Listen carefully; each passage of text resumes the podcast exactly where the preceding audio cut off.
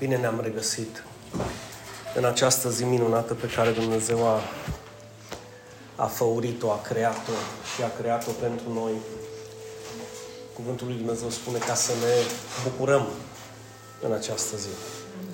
De aceea, mentalitatea aceea săracă de a merge la biserică în chip de priveghi ar trebui Dumnezeu să o elimine din viața noastră, deoarece venim la casa Tatălui, Tatăl care ne iubește, Tată care se îngrijește de noi, Tată căruia îi pasă de noi, Tată care nu va renunța la noi, Tată care are planuri minunate pentru noi și toate acestea, toate acestea, dacă le credem, face din viața noastră o viață diferită.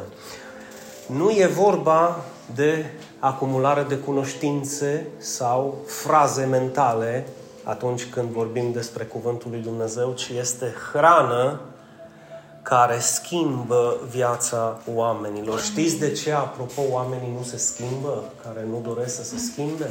Deoarece nu pun în practică și nu cred cuvintele lui Dumnezeu.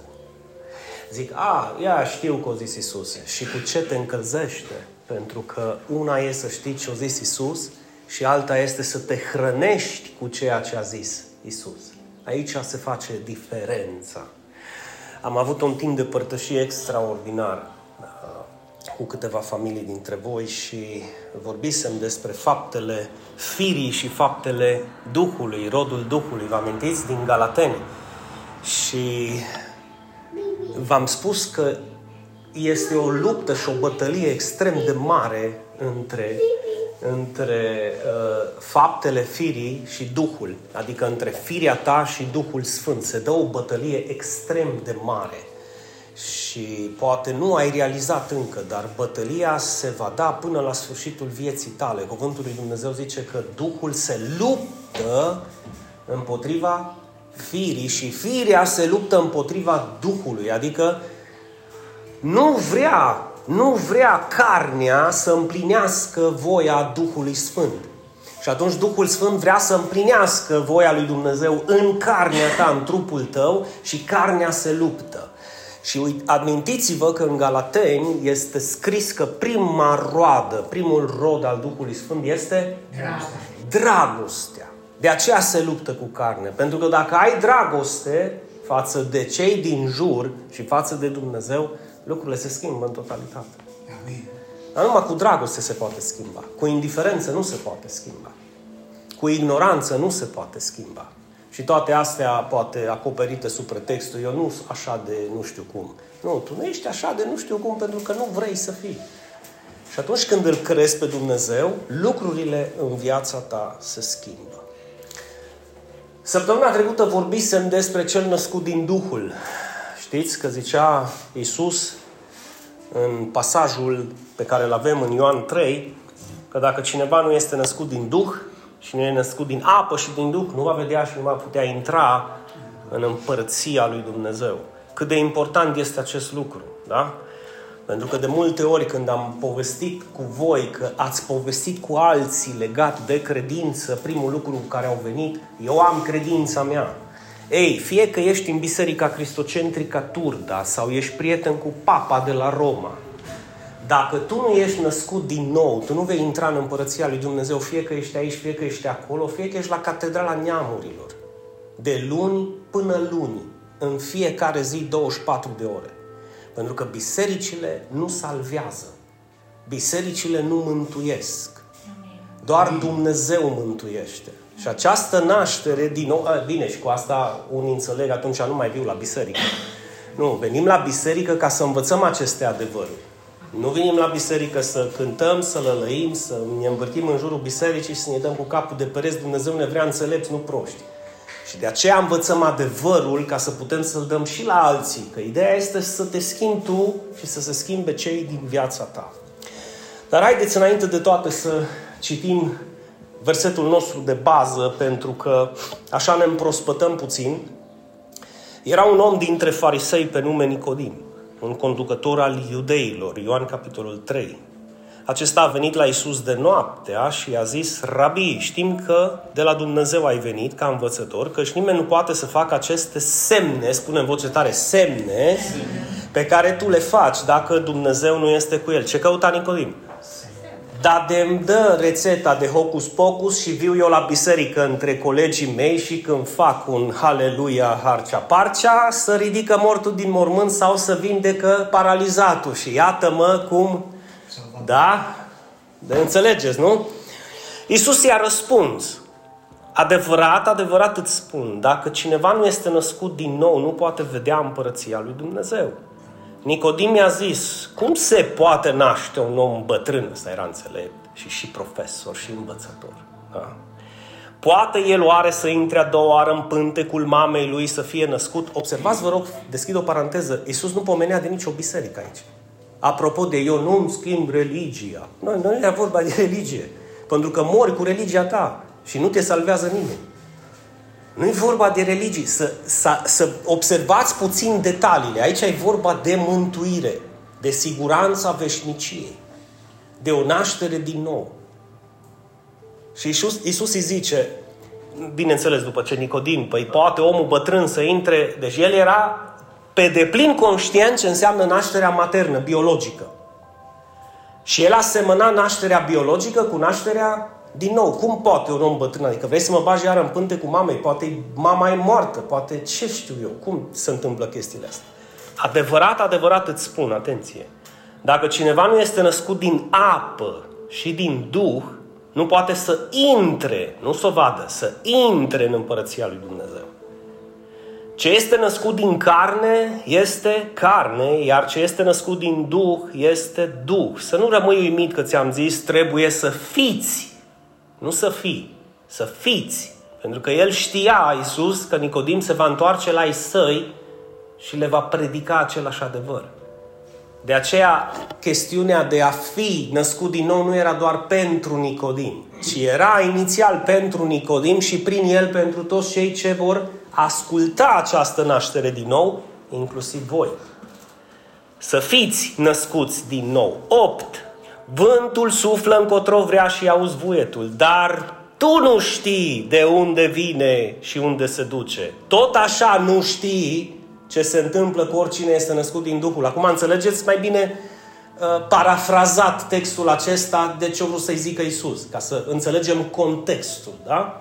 Deci tu nu știi, Nicodim, că tu mă spuneai mie că ar trebui să te bag în pântecele mamei tale, să te nasc. Deci tu habar n-ai ce se întâmplă cu nașterea din nou. Și habar n-ai unde să duci ăla născut din nou.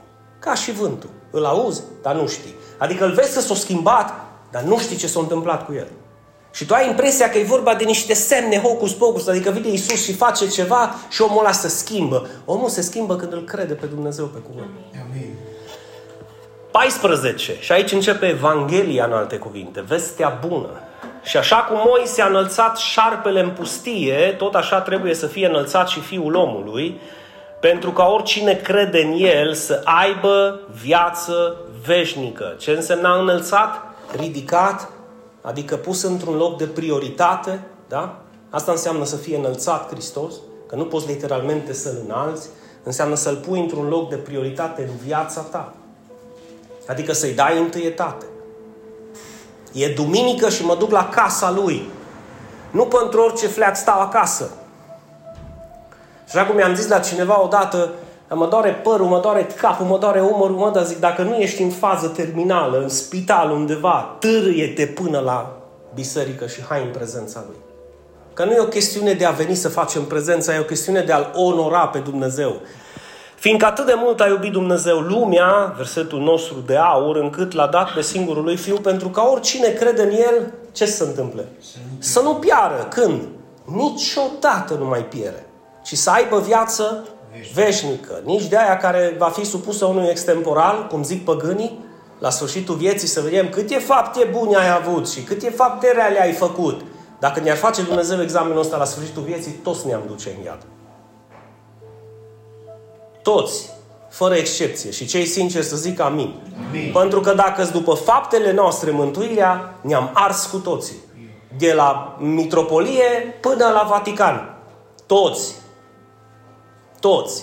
Nu îi credeți pe păgânii care sunt prea iluminați și prea sfânți. Toți au păcătuit. Scripturile zice că dacă întrăznește unul să zică că n-are păcat, îl face mincinos pe Dumnezeu și adevărul nu este în ei. Așa că vă rog frumos, terminăm cu poeziile că bine, bine, dar nu se așa e păcătos ca Hitler. Nu, ții destul un singur păcat și ești blestemat de toată legea. Ți destul să calci o singură poruncă și legea pe care te-ai bazat și faptele tale te vor blestema până la sfârșit. Așa că amintiți-vă, amintiți-vă că mântuirea este darul lui Dumnezeu. De aceea nu prin fapte să nu se laude nimeni. Căci Dumnezeu nu l-a trimis pe Fiul Său în lume ca să judece lumea, ci ca lumea să fie mântuită prin Hristos. Cel ce crede în El, în Hristos, nu mai este judecat, însă cel ce nu crede a și fost judecat pentru că nu a crezut în numele singurului Fiu al lui Dumnezeu. Și care este judecata, dragii mei? Hristos, lumina lumii, a venit în lume, dar oamenii au iubit mai mult.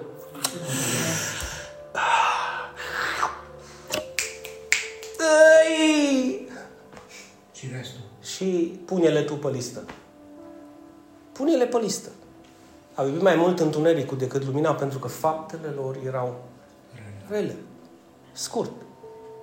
Ce facem la biserică? Învățăm care sunt faptele bune. Să ne mântuim? Nu. Să avem o viață plină de răsplată lui Dumnezeu. Odată mântuiți, învățăm să ne comportăm ca și niște copii ascultători. Vrei o viață liniștită în familie? Ascultă-L pe Dumnezeu și pocăiește-te.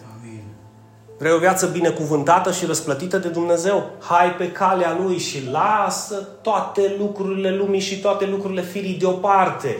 Dacă nu, nu te mai mira cum ești. Nu te mai mira, pentru că sunt consecințele faptelor tale rele. Punct. Dumnezeu nu minte în cuvântul Lui. Oamenii au iubit mai mult întunericul decât lumina pentru că faptele lor erau rele. Și acum vă rog frumos să înțelegeți întotdeauna. Bă, deschid Biblia și pun degetul și încep să citesc ceva. Citește întotdeauna și textele dinainte și textele de după. Aia înseamnă context, ca să poți să înțelegi bine ce a zis Isus.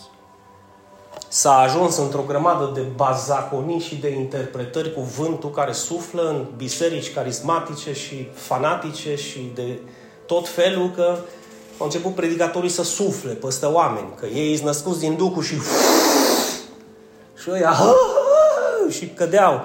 Pentru că au luat textul din context și nu le-au mai păsat ce au zis Isus din versetul 14 până în versetul 19 și nici din versetul 1 până în versetul 14.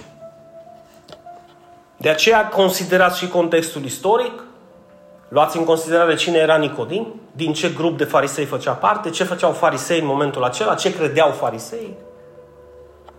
Scopul pentru care Isus a spus aceste cuvinte, gramatica textului, vă amintiți săptămâna trecută? Da, cu excepția analogiilor, poeziilor, figurilor de stil, în general, textul se interpretează literal, dacă e scris, așa îl interpretezi.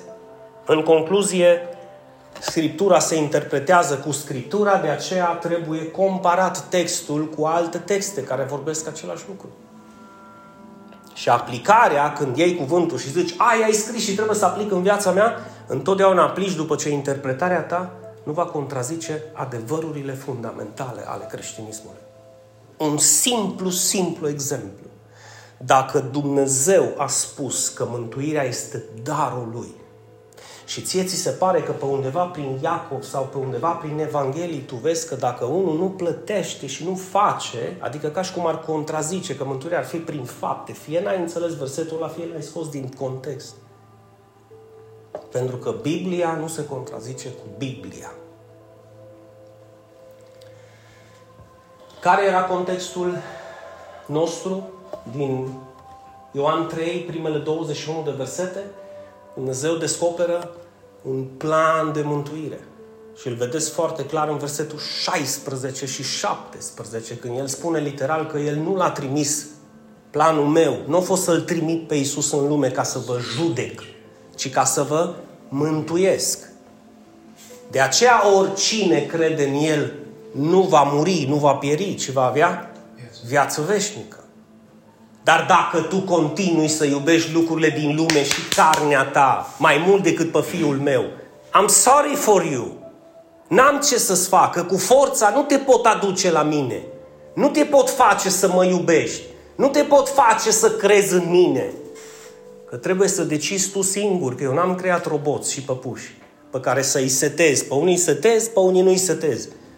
Nu. Eu sunt un Dumnezeu care v-am creat și designul meu perfect e că am pus în voi abilitatea de a crede dacă vreți. Abilitatea de a alege dacă vreți. Păi așa cum alegi răul, crezi că nu poți să alegi binele? Sau crezi că Dumnezeu când zice am pus în fața ta binele și răul, alege, tu dai vina pe Dumnezeu că ai ales răul? Păi sunt unii care fac chestia asta. Că e de vină Dumnezeu că fac chestia asta. Nu, ești de vină tu că faci chestia asta. Nu mai învinovăți pe Dumnezeu. Tu doar crede-L pe Dumnezeu. Pentru că am spus-o și vineri, dacă vă amintiți cei care ați fost cu mine. Dacă tu nu răstignești carnea, Laurențiu, carnea te va răstigni pe tine. Și împreună cu tine va răstigni lucrarea lui Dumnezeu din viața ta, poate familia ta și așa mai departe. Și după aceea te miri și zici, Doamne, Dumnezeule, fă! Ce să fac? Ce să fac? Am făcut totul. Dar ce ar fi să te întreb, tu ce faci? Așa jos, tu ce faci? Că eu am făcut. Tu ce faci? Tu mă asculți pe mine? Sau ce facem aici? Te ascult eu pe tine? Tu nu mă mai asculți pe mine. Deci ăsta e contextul. Când îl vedeți tot, este planul lui Dumnezeu de mântuire descoperit lui Nicodim. Care a fost scopul lui Isus? De ce Isus a vorbit cu Nicodim? Păi clar ca și Nicodim să cunoască acest plan și să fie salvat, să fie mântuit. Și acum dacă îi să aplicăm versetul sau pasajul la fiecare dintre noi, bineînțeles că noi vorbim astăzi despre acest lucru ca și tu să cunoști acest plan, să-l crezi și să fii și tu mântuit și să-l dai mai departe. Clar că să-l dai mai departe. Să nu crezi că Nicodim nu l dă mai departe. Din punct de vedere gramatical, știți că v-am spus și chestiunea asta, că trebuie să vă uitați în text și dacă e gramatical un cuvânt, trebuie subliniat pentru că are o valoare inestimabilă și acel cuvânt pe care l-am găsit în context, care era? Oricine. Pentru cine este acest plan? Pentru oricine. De aceea e important. Nu pentru o elită de oameni, nu pentru un grup restrâns de oameni, nu pentru spița unsă, neamul ales, organizația nu știu care, nu mă, pentru oricine crede. De aceea Dumnezeu nu va putea să creadă în locul tău, ați înțeles? Deci pentru oricine crede. Am comparat scripturile, acest pasaj cu alte scripturi din Ioan 1 cu 12, că a venit la Isai, dar Isai nu l-au primit, însă oricine, da? L-a primit, în alte cuvinte, Dumnezeu i-a dat posibilitatea, i-a dat autoritatea să fie numit copil al lui Dumnezeu născut nu prin voia omului sau prin firea omului, ci prin Dumnezeu, din Dumnezeu. Este indispensabil să cauți versete care vorbesc despre nașterea din nou sau despre nașterea din cuvânt. Am fost născuți prin cuvântul lui Dumnezeu. Vă scriu copilașilor deoarece suntem copii al lui Dumnezeu. Și suntem, suntem, subliniază Apostolul Ioan. Figuri de stil precum vânt, suflare, vuiet, înălțare, lumină, întuneric, iubire și naștere din nou sau naștere din apă și din duh, toate sunt folosite cu scopul de a înălța acest plan de mântuire. Toate, uitați-vă puțin în context că toate sunt folosite pentru a înălța pe Hristos și acest plan minunat de mântuire. De aceea este extrem de, de sănătos să nu luați câte un cuvânt dintr-un text și dintr-un context. Hai să vorbim de vânt. Și facem o doctrină de sunt. Deci, ideea e de ce o vorbi Dumnezeu de vânt? Păi vorbea de vânt pentru că poți să-l auzi, dar nu poți să-l vezi. Și cu ce l-a asociat? Păi l-a asociat cu nașterea din nou. Care naștere din nou? Ăla născut din Duhul. Ok, și ce înseamnă aia?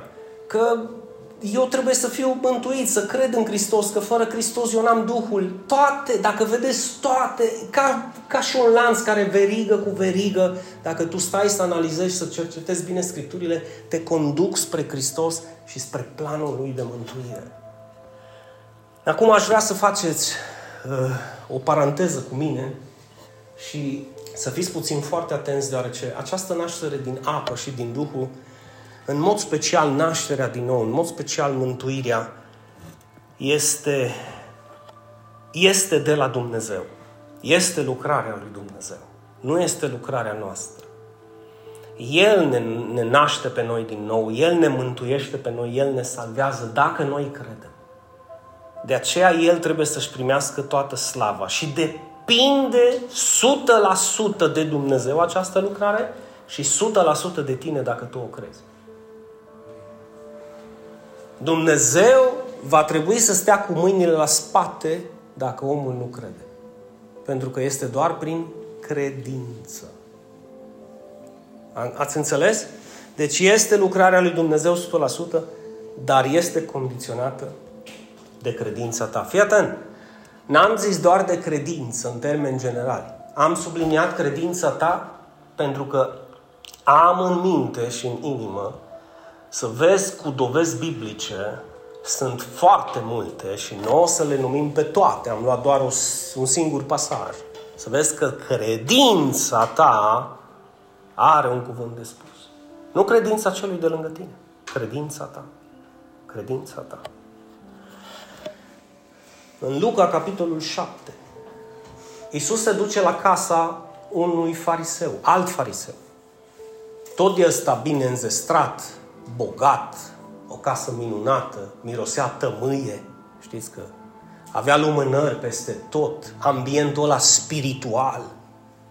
În șoaptă se vorbea să nu cumva să fie deranjat Dumnezeu, știi, prin casa respectivă.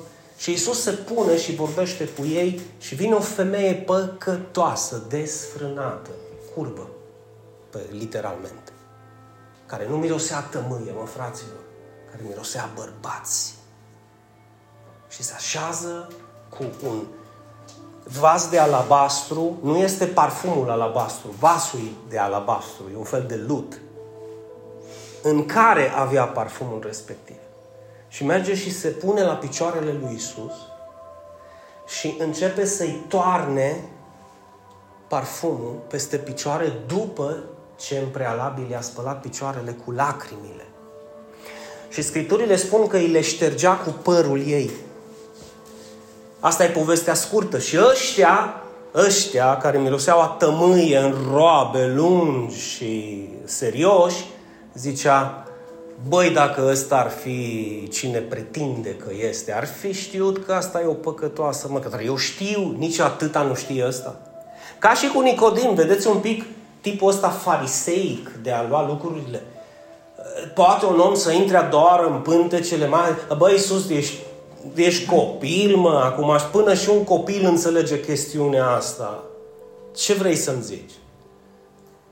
Problema nu este când tu cazi sau când tu păcătuiești. Problema e când tu judeci pe cel de lângă tine. Și fariseul ăsta, care se gândea în mintea lui, bă, dacă ăsta ar fi profet, ar fi știut, dar nu este. L-a judecat pe Iisus imediat. Aduceți aminte când Iisus a spus, nu judecați ca să nu fiți? Judecați. judecați. Problema asta este că prea repede judecăm pe cel de lângă noi. Uitând un lucru esențial. Amândoi suntem păcătoși, amândoi suntem slabi. Amândoi, amândoi avem nevoie de același mântuitor. Iar când tu judeci pe cel de lângă tine, Scripturile spun că tu nu mai împlinești legea, nu ești un împlinitor al legii, ci ești un judecător al legii. Și n-ai cum să împlinești legea dacă tu îl judeci pe cel de lângă tine. Și imediat dăm verdicte. Și s-a întâmplat asta în istoria bisericii, e destul o căutare, nu chiar amănunțită, generală, să vedeți că au amputat membrii care au căzut sau au păcătuit, în loc să-i îmbrățișeze, să le ungă rănile, să-i bandajeze și să-i cheme înapoi. Nu, mă, iau. Ai căzut, pleacă, ca și cum îl tăiem jos. Aia nu-i biserică, condusă de Cel care ne-a slujit, de Hristos. Aia este o organizație și o sectă religioasă în care se pun niște norme și dacă tu nu ești de acord cu normele, pleci. Ne întoarcem noi la fariseul ăsta din casă, bogat, și la această femeie. În Luca 7 zice că ea a luat acel vas cu alabastru cu parfum și stând la picioarele lui Iisus și plângând ai Dinu, dar eu nu am căzut în curvie. Să știi că nu numai curvele plâng. ci păcătoșii plâng. Amin. Și dacă tu îndrăznești să zici că tu nu ai păcat, tu îl faci mincinos pe Dumnezeu. Așa că dacă ești și tu păcătos sau păcătoasă, când stai în prezența Lui, plângi. Nu e vorba de sentimente și afecțiune, nu e vorba de a impresiona pe cineva, îi de a recunoaște că la picioarele celui la care tu stai, acolo primești iertare. Nu altundeva. Amin. Nu altundeva. Și ea stând la picioarele lui Isus și plângând, a început să-i stropească picioarele cu lacrimile ei. Și să le șteargă cu părul ei și îi săruta picioarele și le ungea cu parfum și nu zicea nimic. Spre deosebire de elita de farisei. Ea n-a scos niciun cuvânt. Și Isus în cele din urmă, în versetul 48, zice, păcatele sunt iertate. Câte dintre ele? Toate, vă, fată, vă. Nu există unul care să nu fie spălat în sângele meu. Unul. Care păcate? Toate. Pune-le pe listă, de la mic la mare. Ți-aduce aminte câți erau? Da. Ți-aduce aminte ce ai făcut? Da. Ți-aduce aminte cât ai făcut? Da. Toate îți sunt iertate astăzi. Amin. Și acum. Și au spus-o în fața fariseilor. Noi nu pierdem contextul, că am învățat din punct de vedere hermeneutic că nu scoatem din context chestia asta, că am ajunge să interpretăm tot felul de bazaconii ca alții. Nu, rămânem în context. Era în casa fariseului. Și femeia nu zicea nici câr, dar plângea la picioarele lui. De multe ori o lacrimă vorbește mai mult decât o mie de cuvinte. Când ai plâns ultima dată în prezența lui Dumnezeu? Dar nu să plângi, Doamne, că nu mai știu ce să fac. Nu, Doamne, cât de mult te iubesc. Doamne, cât de multe ai făcut Tu pentru mine și pentru familia mea.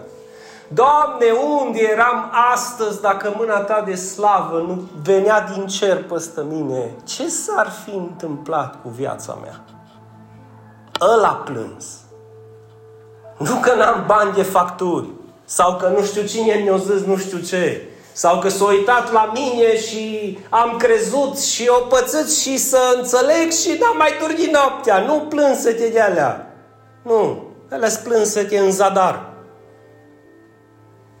Vă puteți imagina când literalmente ah, Băi, eu mai păgân ca și femeia asta m-am simțit. Eu nu știu tu. Eu mai păcătos ca și ea. Mult mai păcătos. Și când el a zis păcatele sunt iertate, eu am ajuns la concluzia că eu nu mă puteam ierta pe mine. Și cu toate că femeia nu a zis nici Doamne ai milă, nu? În timp ce plângea, nici Doamne iartă-mă, nici Doamne ajută, nici Doamne nimic. Însă l-a auzit pe Iisus când le-a spus fariseilor pilda celor doi datornici specific în versetul 42, zice că avea, în cămătar avea doi datornici. Unul îi datora 50 de denari și altul îi datora 500 de denari. Și au zis cămătarul la un moment dat, bă, vă iert pe amândoi. Vă iert pe amândoi. Și bineînțeles că le zice fariseilor, bă, fraților, care din ăștia doi ar iubi mai mult? Și fariseul, oh, bineînțeles că cel pe care l-a iertat mai mult, iubește mai mult. Și atunci se uită la femeia asta și face comparația între adevărul lui și adevărul lui Hristos. Și mântuire și viață veșnică și iertare.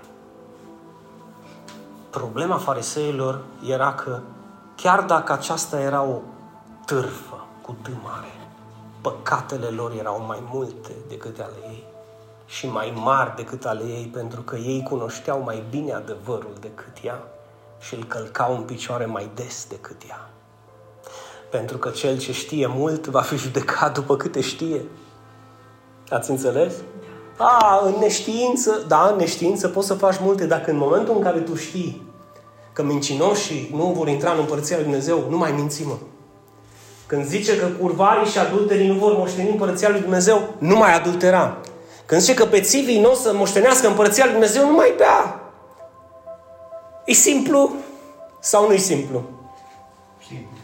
Hai, dacă vreau să accept adevărul, dacă vreau să-l primesc în viața mea, Amin. Și femeia plângând la picioarele lui Isus, Isus se uită către ei și zice, bă, ăștia cum nu aveau cu ce să plătească, atenție, fiindcă nu aveau cu ce să plătească, i-a iertat pe amândoi. Atâta eu trebuie la femeie. Să înțeleagă ceea ce farisei împreună Sanda n-au înțeles și nu vor înțelege niciodată. Ce anume? Că omul nu are cum și cu ce să plătească pentru a primi iertare și mântuire. Amin. Și femeia era conștientă că nu vasul de alabastru, nu parfumul, nu, nu, Hristos o poate ierta. De câte păcate? De toate. Bă, eu n-am 500 de denari sus, eu am 5.000 de denari, poate 50.000 de denari. Jertfa mea și sângele meu este suficient să plătească, să înlăture, să spele și să alunge afară păcatele tale. Amin. Toate păcatele tale. Toate păcatele tale. Spuneți voi dacă asta nu este veste bună. Amin. Spuneți voi care ar fi o veste mai bună decât aceasta. Care? Câte păcate ai? Câți denari trebuie să-i dai tu lui Hristos? Aici excludem pe cei eu să-i dau lui Hristos. Ce datorie am eu față de Hristos? Hristos are datorie față de mine, mă, că eu vin la biserică, mă sacrific să vin duminica la biserică. Și atitudinea mea e, eu, eu și dau de înțeles lui că el mi dator mie, nu eu lui. Păi stai un pic, mă, cum adică eu să-i fiu dator la Hristos? Dar ce-a făcut Hristos pentru mine? Nu, ideea e ce nu a făcut Hristos pentru Că nici măcar în pânte cu mamei tale nu ai fi ajuns fără Hristos. Amin. Pentru că Scripturile zice că am fost creați prin El și pentru El. Asta e tot ce i-a trebuit femeii să audă. N-aveau cu ce să plătească, i-a iertat pe amândoi. Din moment ce vorbea de doi datornici, vorbea de un datornic care era femeia și de un alt datornic care erau farisei. Deci farisei era un grup, un datornic și femeia era. Hai mă să zicem că farisei aveau 50 de denari. Mai contează? 50 de denari avea datorie. Dar cu ăia 50 de denari, dacă tu nu-i plătești, vine și îți ia totul. Și Scripturile spun prin gura lui Isus că n-aveau cu ce să plătească. Adică amândoi mergeau spre același desnodământ, moarte. Și femeia și farisei. Vedeți ce înseamnă când vezi în context lucrurile și începi să aplici într-o manieră sănătoasă ce a vrut Isus să... Exact asta a vrut Isus să...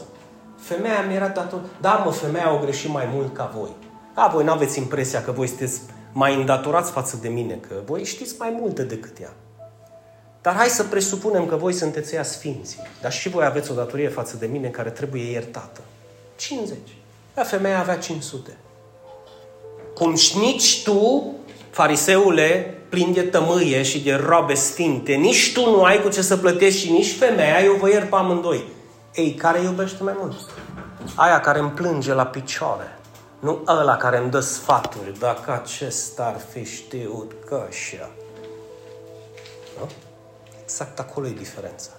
De aceea când zic când ai plâns la picioare, nu-i să impresionezi tu biserica că plângi la picioare, Că nu crezi că s-ar supăra Dumnezeu să vii duminică și nu o să stai cu mâinile în sân sau cu mâinile la spate, să te pui pe genunchi și să plângi în prezența Lui, să nu crezi că s-ar supăra Dumnezeu, nu ar plânge cerul împreună cu tine. Dar faptul că nu prea o facem la biserică e pentru că nu o facem nici acasă. Oare câtă datorie ai față de Dumnezeu? Ca să vezi cât de mult plângi în fața Lui. Că cu cât ești mai conștient că te-a iertat Dumnezeu de mai multe, cu atâta lacrimile vor curge mai des. Și asta e tot ceea ce femeia a avut nevoie. Să audă de la Hristos. Ea nu a zis niciun cuvânt, Doamne iartă-mă, te rog, sunt o păcătoasă. Nu a scos un cuvânt, nu m-au lăcrimat pe picioarele lui. Și după ce Iisus îi spune în versetul 48, păcatele tale sunt iertate, care? Toate. Datoria ta iertată. Câtă, Doamne? Toată. Iisus în versetul 50 îi spune, credința ta te-a mântuit. Du-te în pace. Ce avea de du-te în pace? De ce du-te în pace? Ați văzut că nu era condiționată mântuirea de a-L urma pe Hristos, apropo de trebuie să-i duci crucea, să-L urmezi până la moarte. Iisus nu i-a zis, Credința ta te-a mântuit, vin urmează, mă ia crucea, fă, fă-te ucenica mea și să te duci cu mine până la moarte. Nu era condiționată mântuirea de toate astea. Nici nu i-o zis, vezi să nu cumva să vii. Nu i-o zis, du-te în pace, în sensul în care cred că ai multe lucruri de înfăptuit acum și de aranjat în viața ta. Nu te mai condamna, mă, fată, că eu nu te condamn. Nu vi se pare cunoscut? Femeia prinsă în adulter. Aceeași problemă. Fariseii cu pietre să împlinească legea lui Moise, că dar ei erau adevărații creștini. Și Iisus scriind în pământ, în nisip, teologii spun că a scris exact ceea ce a spus. Cel fără de păcat să arunce primul cu piatră. Și cum nu era niciunul fără de păcat, toate pietrele au căzut jos. Și cine era fără de păcat, n-a condamnat-o, nu avea piatră în mână, nu avea ce să arunce.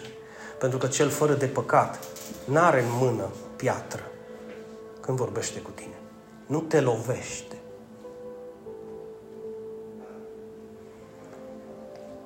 Du-te în pace, nu te mai condamna. Ești iertată. Și dacă eu te-am iertat, ți-am iertat datoria, du-te ca și cum n-ai avea nicio datorie. Sari, mă, în sus de bucurie, mă.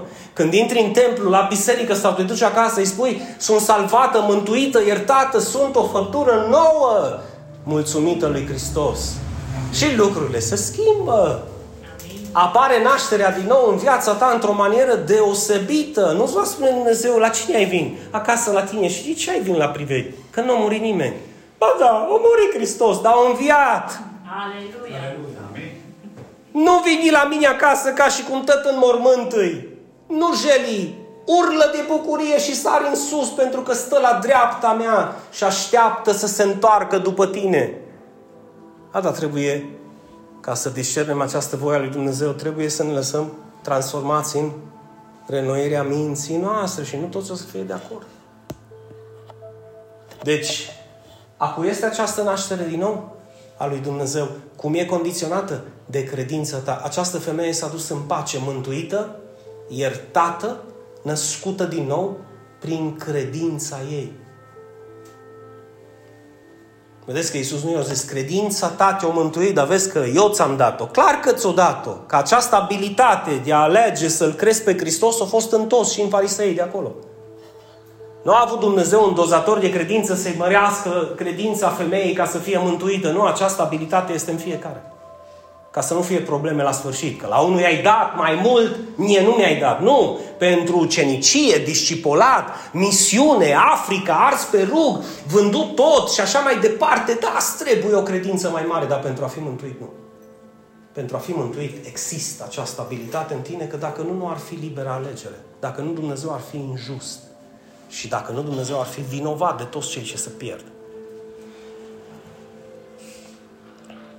Și acum să interpretăm și să încheiem. Adevărat, adevărat vă spun că dacă cineva nu este născut din apă și din Duh, nu poate să intre în împărăția lui Dumnezeu. Și numărul unu, născut din apă. Trebuie să înțelegeți și v-am spus și săptămâna trecută, apa la care Iisus face referire aici, din punct de vedere hermeneutic, nu este botezul. Că poți să-l asemeni cu botezul, hai să zicem da. Nu ar fi o interpretare greșită. Bă, da, ne naștem în felul ăla, interpretez botezul, știi, ca și nașterea din apă, intră omul vechi, iasă omul nou, se și poate. Dar întrebarea este, s-a referit Iisus la botez aici? Nu 100%. Cel născut din apă și din Duh este cel născut din nou. Amin? Și cel născut din nou este salvat sau mântuit. Asta înseamnă că botezul nu este condiția și nici nu poate să fie condiția mântuirii ci el rezultă, naște din această naștere din nou. Botezul. Cel care crede, spune cuvântul, se va și boteza. De aceea este scris, cel ce crede și se va boteza, va fi mântuit. Da? Cel ce crede, se va și boteza. Nu înainte de a crede. Și nu se va boteza pentru a fi mântuit, ci tocmai pentru că este mântuit. Și ca să fii mântuit trebuie să fii născut din nou. Și ca să fii născut din nou trebuie să fii născut din apă și din Duh. Așa că nu avem cum să punem botezul aici. Din punct de vedere hermeneutic, da? Că sunt și vor fi alte interpretări sau le veți găsi, Doamne ajută. Dar din punct de vedere hermeneutic, teologic, nu se referă la botez Isus. La ce se referă? Și sunt două interpretări și am să vi le dau. Numărul 1, cuvântul lui Dumnezeu este foarte des asemănat și asociat cu apa care curăță.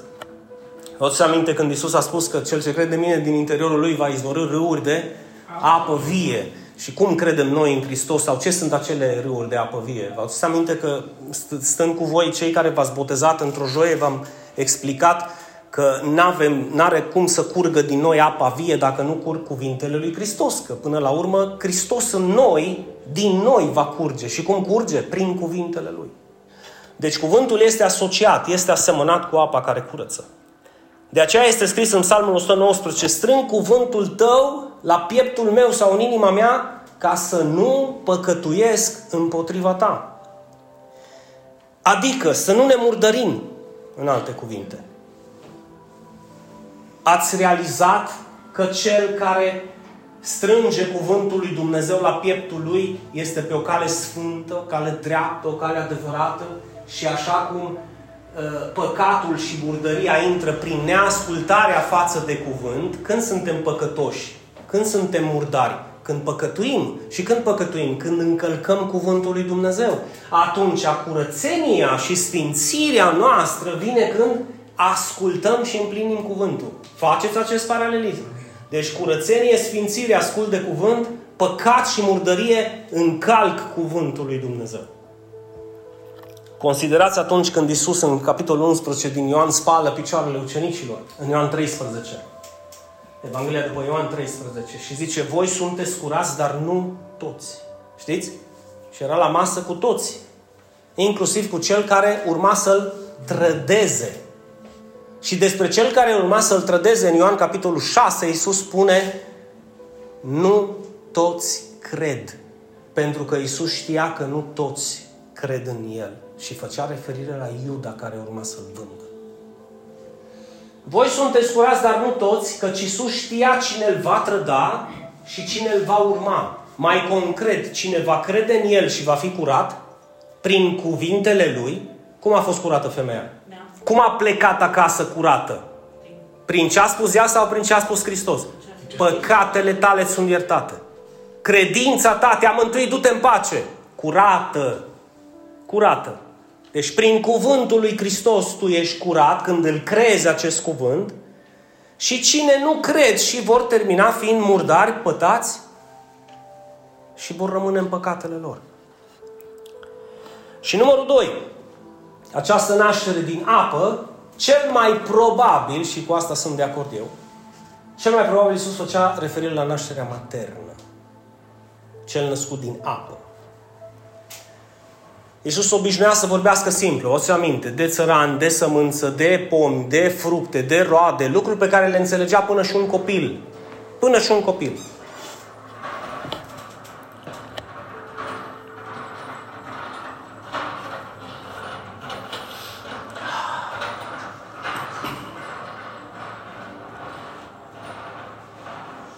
Poate aude cineva din prin California și bă, mai pot ăia să stea în camera aia, hai să, și așa multimiliardar, hai să le trimit ceva să facă, ceva să facă o biserică antifonată, să vorbească ăsta cu lavalieră, să se audă cumva bine că m-am săturat să tot aud cărucioare, păsări, câini, mașini, camioane. Oare unde se adună ăștia? Știi cam?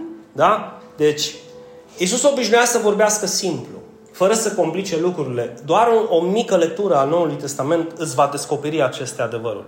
De aceea, cel mai probabil s-a referit la procedeul simplu pe care l-a cunoscut toți cei din epoca lui. Copilul se naște din apă. De aceea, după ce apa curge afară, noi avem acel proverb, i s-a rupt apa sau acea zicală, da? Și când i s-a rupt apa, tu știi că naște. Și ei, cum nu știau tot procedeul biologic de ce se întâmplă cu placenta care înconjoară bebelașul și ce scopare cordonul, ei știau un singur lucru. Băi, s-a rupt apa, trebuie să nască. Acum, nașterea din Duh. Pentru că vorbisem și săptămâna trecută despre nașterea din Duh, acum vreau să vă dau o perspectivă puțin mai intimă. Și puțin mai directă. Și puțin mai simplă. Săptămâna trecută am făcut o, o, o istorisire destul de mare despre nașterea din Duh, acum o lăsăm puțin mai simplă. Și anume, cel născut din Duhul este cel care primește Duhul lui Dumnezeu. Pentru că altfel această naștere este imposibilă. Dacă nu ai Duhul lui Dumnezeu, n-ai cum să fii născut din nou. Păi bine, din nu și nu ziceai că dacă cred. Da, dar trebuie să crezi cu adevărat. Și tu știi când crezi cu adevărat, că atunci când crezi cu adevărat, primești Duhul lui Dumnezeu și nu te mai împotrivești cuvântului. Amin. Amin. Amin. Cum adică eu cred în Hristos și Hristos zice la stânga și tu mergi la dreapta. Ce Duh ai? N-are. Hristos zice, fă cu tare și tu zici, ah, asta, că am vreme. Ce Duh? Născut din Duhul și Duhul în mine și nu mai pot să-mi zică nimic. Adică îl țin în lanțuri undeva legat de pat și zici, duminică mai îmi spui ceva și așa atunci numai dacă îți dau voie. Până duminică am treabă, nu mă deranja. Dar o la sută mie nu Duhul Sfânt. Pe care ți-l ții un lanțuri nu poate să fie Duhul Sfânt, că Duhul Sfânt în tine să dezlănțuie. De aceea vine și schimbarea și nașterea din nou și văd, vezi și tu și văd și cei din jurul tău. De aceea cel născut din Duhul este cel care primește Duhul lui Dumnezeu. Luca, capitolul 11. Duhul a fost și va fi disponibil pentru oricine crede, precum a spus Isus. Dacă voi care sunteți, ei mamă, ei mamă, eu nu sunt așa de rău ca și, nu, dar tot rău ești. Dar nici ca și, nici, dar tot rău ești. Ia, dar nici ca aia, nici, dar tot ești. Amin. Iisus e clar. Dacă voi, fără excepție, toți sunteți răi, dar știți să dați daruri bune copiilor voștri. Cu cât mai mult Tatăl care este în ceruri le va da Duhul Sfânt celor care îl cer. Amin. Și să știi că nu se primește cum fac ăștia nostru în zi, dă Duhul, dă te rog Duhul. Nu, Duhul se primește când tu crezi cu adevărat și de nu scoți un cuvânt. Acum, dacă îl scoți bine, dacă nu îl scoți, iar e bine, pentru că se primește prin credință. Amin. Dar când îl primești, viața ta se schimbă. Tu nu te mai împotrivești cuvântului. Tu nu te mai împotrivești lucrării. Tu îl adori pe Dumnezeu, tu te închini lui Dumnezeu, tu predici Evanghelia, tu dai vestea asta bună altora. De ce? Pentru că Duhul din tine nu te lasă să trăiești o viață egoistă fără să împarți cu alții lumina și adevărul lui Hristos. Dacă ai Duhul lui Dumnezeu, nu te va lăsa în pace. Nu vei putea dormi noaptea. Cum nu dorm alții, că nu știu cum să facă bani. Tu nu vei putea dormi pentru că nu știi cum să dai mai departe vestea bună ca și cei de lângă tine să fie mântuiți. Nu are, nu despre asta vorbim în tot contextul. Planul lui Dumnezeu de mântuire, pe la ce mi-l descoperă Dumnezeu? Să-l țin pentru mine? Nu. Dacă nu ai Duhul lui Dumnezeu, da, poți să-l ții pentru tine ca și cunoștință biblice. Nu ți-o prins ție bine, ești la fel, așa nu le va prinde la alții bine și nu-l vei da la nimeni. Vei găsi o mie de scuze să nu-l dai. Că tu nu ești evanghelist, că tu nu te-ai născut să predici Evanghelia, că tu nu ești cu de că tu n-ai timp, că tu nu știi, că tu nu poți, că etc. Nu-l vei da. Când Duhul lui Dumnezeu e în tine, nici nu mai trebuie să zică păstorul, nimeni nu mai trebuie să zică nimic, că orice discuție va ajunge la punctul culminant. Amin. Ești tu sau nu ești născut din nou? Pentru că Isus a spus că dacă nu suntem născuți din nou, nu vom intra în împărăția lui Dumnezeu. Ce, bă, de la ce biserică? Nici, dar nu trebuie să... Dar ce, vrei să mă... Con... Nu? Vrei să fiu la tine? Nu? Vreau să știu dacă ești născut din nou. Și dacă ești, spunem cum ești. Pentru că uite ce a zis Isus. Ai considerat ce a zis Isus? Că nu contează că eu mă duc la Cristocentrica și tu te duci la Mitropolie. Ești sau nu ești născut din nou? Ăsta e adevărul. Că dacă nu ești născut din nou, mă preocupi pentru tine. Mă preocupă faptul ăsta. Și vreau să spun din toată inima, trebuie să fii născut din nou. Și nu sunt cuvintele mele, sunt cuvintele lui. Uite mărturia lui Pavel și încheiem. În el, după ce ați auzit cuvântul adevărului, Evanghelia mântuirii voastre, în, în el, în Hristos. Ați și crezut în el, da, în Hristos și ce ați fost? Pecetluiți cu Duhul Sfânt cel promis. Vezi, după ce ai crezut.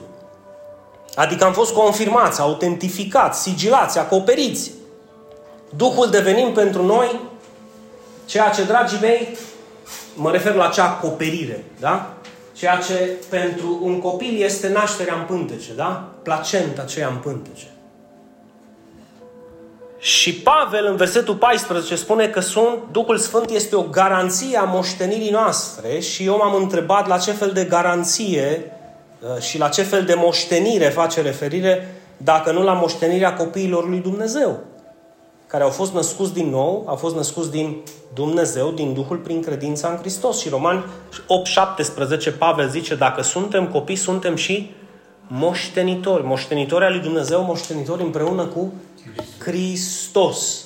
Acesta este motivul pentru care Apostolul spune, nimeni nu poate să spună Iisus este Domnul decât prin Duhul Sfânt. Nimeni nu poate să spună cu trupul lui, cu viața lui, cu familia lui Iisus este Domnul, nu verbal doar, ci recunoaștere decât prin Duhul Sfânt.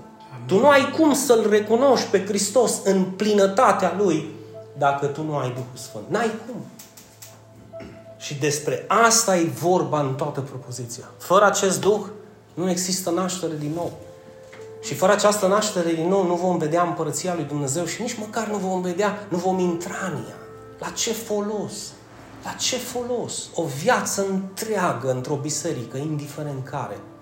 Și o să ajung la capăt de viață și să nu văd împărăția lui Dumnezeu. La ce folos? Imaginează-ți câtă pierdere de timp, de viață, de resurse. Să seamăn pe autostradă niște semințe și să aștept să crească. Îmi trebuie un pământ fertil. Îmi trebuie un pământ fertil. Deschideți puțin ochii. În concluzie, vedeți când Iisus spune adevărat îți spun că dacă cineva nu e născut din apă, adică prima naștere maternă, și din Duh, nu poate să intre în Împărăția Lui Dumnezeu. Că cei născut din carne este carne, cei născut din Duh este Duh. Adică dacă cineva este doar născut biologic, va rămâne în carne, fără Hristos și fără Duhul Sfânt, nu va avea mântuire. Dar cel născut din Duhul, da? În prealabil trebuie să fie născut din carne, trebuie să fie născut biologic, ca să poată să răspundă afirmativ. Iisus dădea de înțeles că orice om care a, a avut o naștere biologică, cum zicea și Nicodim, cel născut din pântecele mamei lui, are oportunitatea și șansa să fie născut din nou. Are oportunitatea și șansa să fie născut din nou. Iar noi încheiem astăzi aici. Oricine crede în Hristos este mântuit, este salvat, adică este născut din nou, din apă și din Duh, precum a promis Isus în Ioan 5, 24. Trece de la moarte la viață, de la întuneric la lumină, precum trece și acel prunc născut, care nu rămâne în pântecul întunecat. Înțelegeți? Aluzia. Oricine crede în mine nu este judecat, ci a trecut din moarte la viață. De la... Eu am venit ca lumină în lume, a zis Isus în Ioan 12, pentru ca oricine crede în mine să nu rămână în întuneric. Faceți o interpretare nu forțată, o interpretare în contextul Evangheliei și a planului lui Dumnezeu de mântuire și veți înțelege că ne scoate de la împărăția întunericului, dar din naș, doar din nașterea asta carnală, firească, ne-am născut sau nu ne-am născut în păcat? Amin. Atunci ne-am născut sau nu ne-am născut în întuneric? Amin. Cum ajungem la lumină? Prin nașterea din nou. Amin. De aceea trecem de la întuneric la lumină, de la moarte la viață, de la blestem la binecuvântare, prin Hristos. Dacă nu pierdeți din vedere contextul, întotdeauna interpretarea va fi sănătoasă. De ce nu-ți propui să conduci pe altul la lumină dacă totuși ești în lumină? De ce nu-ți propui să conduci pe altul la nașterea din nou și să zici, bă, am o continuitate cu tipul, tipa, prietenul, prietena, familia respectivă cu care mă relaționez și fac tot posibilul din ce privește. Nu pot să-i nasc din nou, nu pot, dar pot să-i invit la templul nostru pot să-i invit la casa Domnului. Amin. Nu pot să-i nasc din nou, dar pot să seamănă un cuvânt de viață în ei. Ce vor face ei cu acel cuvânt? Treaba lor. Dar nu mi închid gura. Povestesc de toate, povestesc și de acestea. Mai mult, dacă ești născut din nou cu adevărat, acesta va fi punctul tău forte. Pentru că tu îl vei înălța pe Hristos, cum a zis Iisus, Exact așa cum Moise a înălțat șarpele în pustie, așa trebuie înălțat și Fiul omului ca oricine crede în El să nu piară. Și tu n-ai cum să-L înalți pe Hristos dacă nu vorbești de Hristos. Omul n-a, n-a, nu, nu o să aibă cum omul să asculte de Hristos dacă tu nu-ți deschizi gura să îl vestești pe Hristos. De aceea Scripturile spun ce frumoase sunt picioarele celor care aduc pacea. Oare de ce pace? Pentru că atunci când omul este iertat, are pace. Doarme liniștit. Știe că nu este perfect, dar știe că a fost iertat precum acea femeie. Credința ta te-a mântuit. Du-te în pace. Mergeți în pace astăzi. Dar nu pacea aia, știi, care obișnuiesc unii. Pace, frate, pacea Domnului, frate, și n-au pace nimeni. Nu, mergeți în pacea asta lui Hristos cu adevărat. Pace sfântă să aveți în inimă. Să știți că sunteți iertați de Dumnezeu, indiferent ce ați făcut. Da, dar nu mai păcătuim. Amin. Deci cel puțin lucrurile care noi știm că le-am făcut greșit, ne propunem să nu le mai facem. Uite, îți dau o temă pentru acasă înainte să închei. Gândește-te la un lucru care tu știi că nu-i aduce plăcere lui Dumnezeu. Unu. Nu mi-l spune mie că nu sunt interesat de ele. Tu le ai pe tale, eu le am pe mele. De ce? Pentru că toți suntem păcătoși. Ați uitat? Amin. Ok. Gândește-te la unul singur care tu știi că nu-i aduce plăcere lui Dumnezeu. Că e ignoranță, că e păcat, că e viciu, că e indiferent. Meditează asupra lui astăzi. Gândiți-vă pentru un moment la un singur lucru din viața ta de care tu ești conștient că îl faci și tu știi că nu-i aduce plăcere lui Dumnezeu. Dacă tu vei medita profund la acel lucru și vei medita și la faptul cum să îl crucifici sau să le elimini din viața ta, vei găsi și soluția pentru că Dumnezeu ți-o va da. Și iată, nu le-ai schimbat pe toate și rămâi un păcătos, dar păcatul ăla l-ai crucificat. Dacă vrei. Și ăsta e procesul sfințirii până la sfârșitul vieții noastre. Mâine sau săptămâna viitoare ne vom lupta cu altul. Și așa vom ajunge învingători. Amin. Da, Isus este, este învingătorul nostru și noi suntem mai mult decât învingători, dar nu putem să neglijăm carnea și firea noastră, care, Laurențiu, încă o dată, dacă nu o crucificăm noi, ne va crucifica ea pe noi. Și de aceea vedeți oameni care s-au botezat, au crezut în Hristos, l-au urmat pe Hristos și au dat înapoi. De ce? Din cauza păcatului pe care nu l-a crucificat. Alegerea ți aparține. Vrei să ai izbândă? Crucifică-ți păcatul. Vrei să pieri în păcatele tale? Iubește-ți păcatul. Alegerea ne aparține și ție și mie. Doamne, înclinăm privirea și inima și sufletul în prezența Ta și nu-ți spunem decât mulțumim că ai avut milă de noi să ne ierți datoriile. Toate. Ne-ai iertat păcatele, toate. Ne-ai ajutat, Doamne, să primim în dar și să vedem această mântuire pe care Tu ne-ai dat-o. Îți suntem recunoscători din toată inima. Fă ca această mântuire, Doamne, și această veste bună pe care noi am primit-o și prin care suntem mântuiți. Să avem puterea să o dăm și celor de care noi suntem conștienți că nu sunt. Și cum nu suntem stăpânii timpului și a vieții, nu știm dacă mâine vom fi în viață noi sau ei. De aceea, astăzi, cât timp se spune astăzi, să nu ne împietrim inimile, ci să dăm mai departe această veste bună și celor care au nevoie de ea. Amin.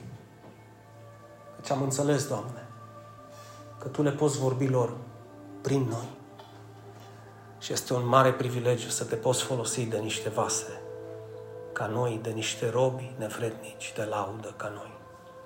Îți mulțumim încă o dată pentru acest cuvânt, Doamne, și fie ca această naștere din nou să fie da și amin în viața noastră și să ne gândim profund la cel unic și singur lucru care știm că nu-ți aduce plăcere și să începem calea bătăliei noastre spre biruință, prin al crucifica, Doamne, al răstigni, Doamne, și a începe să facem voia Ta.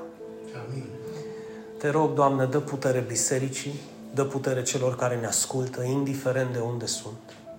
Și fă, Doamne, ca această putere prin Duhul Tău cel Sfânt să aducă roade ale luminii, roade ale pocăinței, roade ale creștinismului adevărat, și ale copiilor lui Dumnezeu, Doamne, cei născuți din nou cu adevărat. Binecuvântează-ți Biserica Cristocentrica Turda și binecuvântează-ți, Doamne, bisericile care s-au adunat astăzi în numele Tău și pe toți cei care vor asculta aceste cuvinte. Lăudat să fie numele Tău astăzi, mâine și în ziua veșniciei și spunem cu toții amin, amin. și amin.